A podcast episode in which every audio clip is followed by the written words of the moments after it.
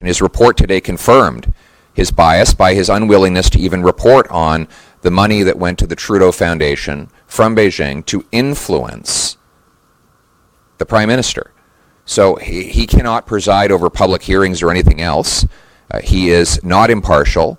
He needs to get out of the way and allow for a, pull, a full public inquiry so that we can get to the bottom of Beijing's interference all right, so that is conservative leader Pierre Poilievre not buying what David Johnston tabled Tuesday in this uh, report, stating that the Trudeau government didn't ignore intelligence into foreign interference because that blame is going to be parked with CSIS management. And so uh, there will not be an inquiry, as most Canadians want and all the opposition want. Instead, we'll get these special hearings that could last months. And uh, Johnston had met with all party leaders except for Mr. Poilievre, who uh, refused to review the intelligence because it, it essentially mutes or gags uh, politicians, certainly the opposition, from, from speaking out. But he did add this, and I thought this was a, a, a slightly uh, interesting jab. Quote, this matter is too important for anyone aspiring to lead the country to intentionally maintain a veil of ignorance on these matters. While political parties may disagree about policy and priorities, they should do so from a common understanding of the true facts. David Johnston said that. Let me bring in Mr. Pierre Poilievre, who is in Toronto today, just spoke with the media, but joining me now. Thank you so much. Good to be with you, Alex. Thanks for having me. What do you say to those comments? Well, I say that David Johnston is Justin Trudeau's ski buddy, cottage neighbor, family friend of 40 years, and a member of the Beijing financed Trudeau Foundation. Uh, it's interesting, his report didn't even mention the Trudeau Foundation, even though CSIS revealed that Beijing used the Trudeau Foundation as a vessel to buy the love and affection of Justin Trudeau. They gave $140,000 to that foundation.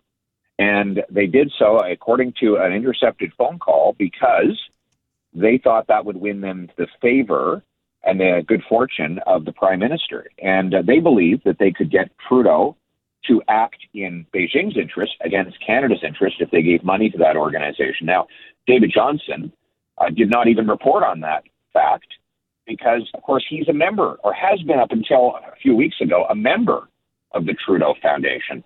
He is obviously biased. He's doing this to protect the prime minister. He needs to resign today and allow for a full public and independent inquiry. Yeah, I'm, I'm not sure that's going to come. Having said that, um, there are many saying, well, why wouldn't Mr. Poilievre take you know that that security clearance and, and, put his politics aside and be able to actually take a look uh, at the information uh, behind closed doors and so that that is going to be what, what you're hearing is that you're standing in the way of this uh, and you say you know are, are you standing in the way and should this be um, one of those moments where everyone as the prime minister asks works together first of all I've already had security clearance to get into cabinet. I was a for, I am a former minister in the Harper government. Yeah. Secondly, what Trudeau's trying to do is swear me to secrecy, to silence my voice by showing me a bunch of information that is probably already public, probably already known, but has a big red secret stamp on it that prevents me from talking about it ever again. So it's a very clever tactic. Now, if he wants to share higher level of information and more sensitive documents, he can do that with the conservative members that are on the uh, National Security Committee. They are sworn to secrecy, and they don't have the political necessity to speak out because they're not the leader of the opposition. So he could share that information with them uh, without contra- without silencing opposition leaders. I'm not going to be shut up. I'm going to speak up because this is the national security of our country. This is the control of our democracy. My purpose is to bring it home to our people. I'm just going to tell you, like when I look at my text board, I've got calls coming in. There is a real frustration. There's a real anger and a lot of sadness. Um, people aren't looking for the political jabs. They're very tired about it. The honest uh, reflection I'm getting from people is that they want answers, and we've seen polling on this. Canadians want answers, and so what are you going to do next? I mean, all opposition members have called for these inquiries uh, this inquiry. Whether it answers everything is, is moot at this point. That, that's what people want. Um, will you, as the opposition, you know, you're going to be looked at for a solution. Will you, as opposition, shut down Parliament? Will you uh, and the other parties do this? We've got a budget coming, but it's really hard to stomach business as usual in, in, in, Ottawa just goes on without anything happening here other than you know political sparring. Well, this now falls to Jagmeet Singh. He's in a coalition with Justin Trudeau that gives Trudeau a majority in the House. That's how he's been able to cover these things up. We know Jagmeet Singh has helped Trudeau double housing costs, bring in a 61 cent a liter carbon tax, uh, double the national debt. Uh, and uh, unleash a crime wave with catch and release policies. I realize now, that, but but in this moment, he has said he, he said he wants an inquiry. I mean, he, he has said that. but he, he, if he's if, yeah. great, if he wants one, what's he going to do about it? Is he going to pull out of the coalition? That would get Trudeau's attention. So I'm not in a coalition with Trudeau. Jagmeet Singh is. If, if Singh pulls out of the coalition with Trudeau, he can force Trudeau to call a public inquiry. And so it now falls to Jagmeet Singh to, to start working for Canadians instead of working for Trudeau.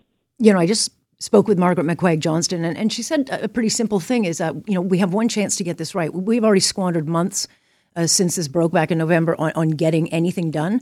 Uh, our allies we, have we made haven't. Clear, we have no, no, no, no. We haven't done anything as a country. Let, us just say as Trudeau, a country. Justin Trudeau has done, has squandered months, and back squandered years because that's when that's for how long he's known about this. Okay, and so having said all that, uh, we are slipping away with, with with reality of actually fixing this, and, and Canadians just don't want the politics. How, how are we going to? How do you fix this? What happens next? Is it just business as usual, or just back and forth? Like, what are what are the tools available to you as opposition to get something done or take us to an election? Anything. We're going to continue to apply pressure in Parliament. We're calling David Johnston before a parliamentary committee to question him on this cover up. We're going to continue to, to, to uh, call for a public inquiry, a foreign agent registry, and other strong measures to protect against influence and interference in our country. Uh, and we're going to call on Jagmeet Singh to pull out of his coalition with Trudeau unless a public inquiry happens uh, in the next hundred days. Uh, those are the, that, that is the way we get this done.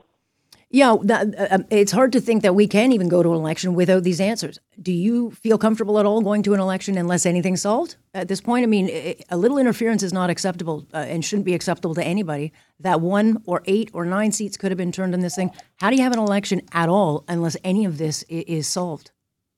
Well, the worry is that Trudeau wants the interference to continue in another election because he benefited from it in the prior two elections. Uh, we know from intelligence documents that the Globe and Mail published uh, on its front page that Beijing wanted to see Mr. Trudeau reelected and that they intervened to help him do so. And I, I you have to wonder, given that Trudeau has done absolutely nothing to stop this interference, is it because he welcomes it and believes it will help him in yet another election?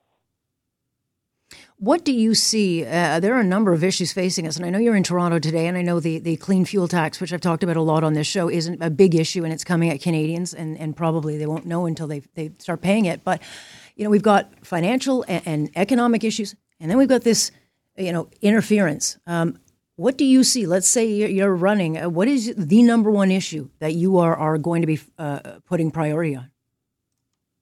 We need to bring home lower prices by canceling the Trudeau Singh plan for a 61 cent a liter carbon tax. They they've already put one in 14 cents. They want to raise it up to 61 cents a liter, two thousand dollars per family, and higher gas, heat, and grocery bills. No one can afford to pay a 61 cent a liter liberal tax, and that's why Pierre Poilievre and the Common Sense Conservatives will axe that tax. We also need to bring home powerful paychecks by lowering income taxes so that hard work pays off again. And right now, it doesn't pay to work. After eight years of Trudeau, you lose. You lose up to 80 cents on the, each extra dollar you earn. So that's why people stop working. I want to cut taxes so that people bring home more. Uh, we need to bring homes people can afford uh, by uh, incentivizing cities to free up land and speed up permits to to build, build, build. Uh, and we need to bring home safe streets by ending uh, Trudeau's catch and release system and replacing it with jail and not bail for repeat violent offenders and, and stop going after law law abiding hunters and sport shooters instead. Let's put that money into bolstering our borders and hiring police. I'm out of time. Uh, I wish I had more. Uh, we'll have you on again, uh, but certainly lots to watch for, and we will be watching. I appreciate your time. Thank you very much, Alex. It's common sense. Let's bring it home. That is Pierre Poilievre, who's got lots of time because he's in downtown Toronto, uh, probably driving nowhere. maybe maybe he can fix the congestion in the city.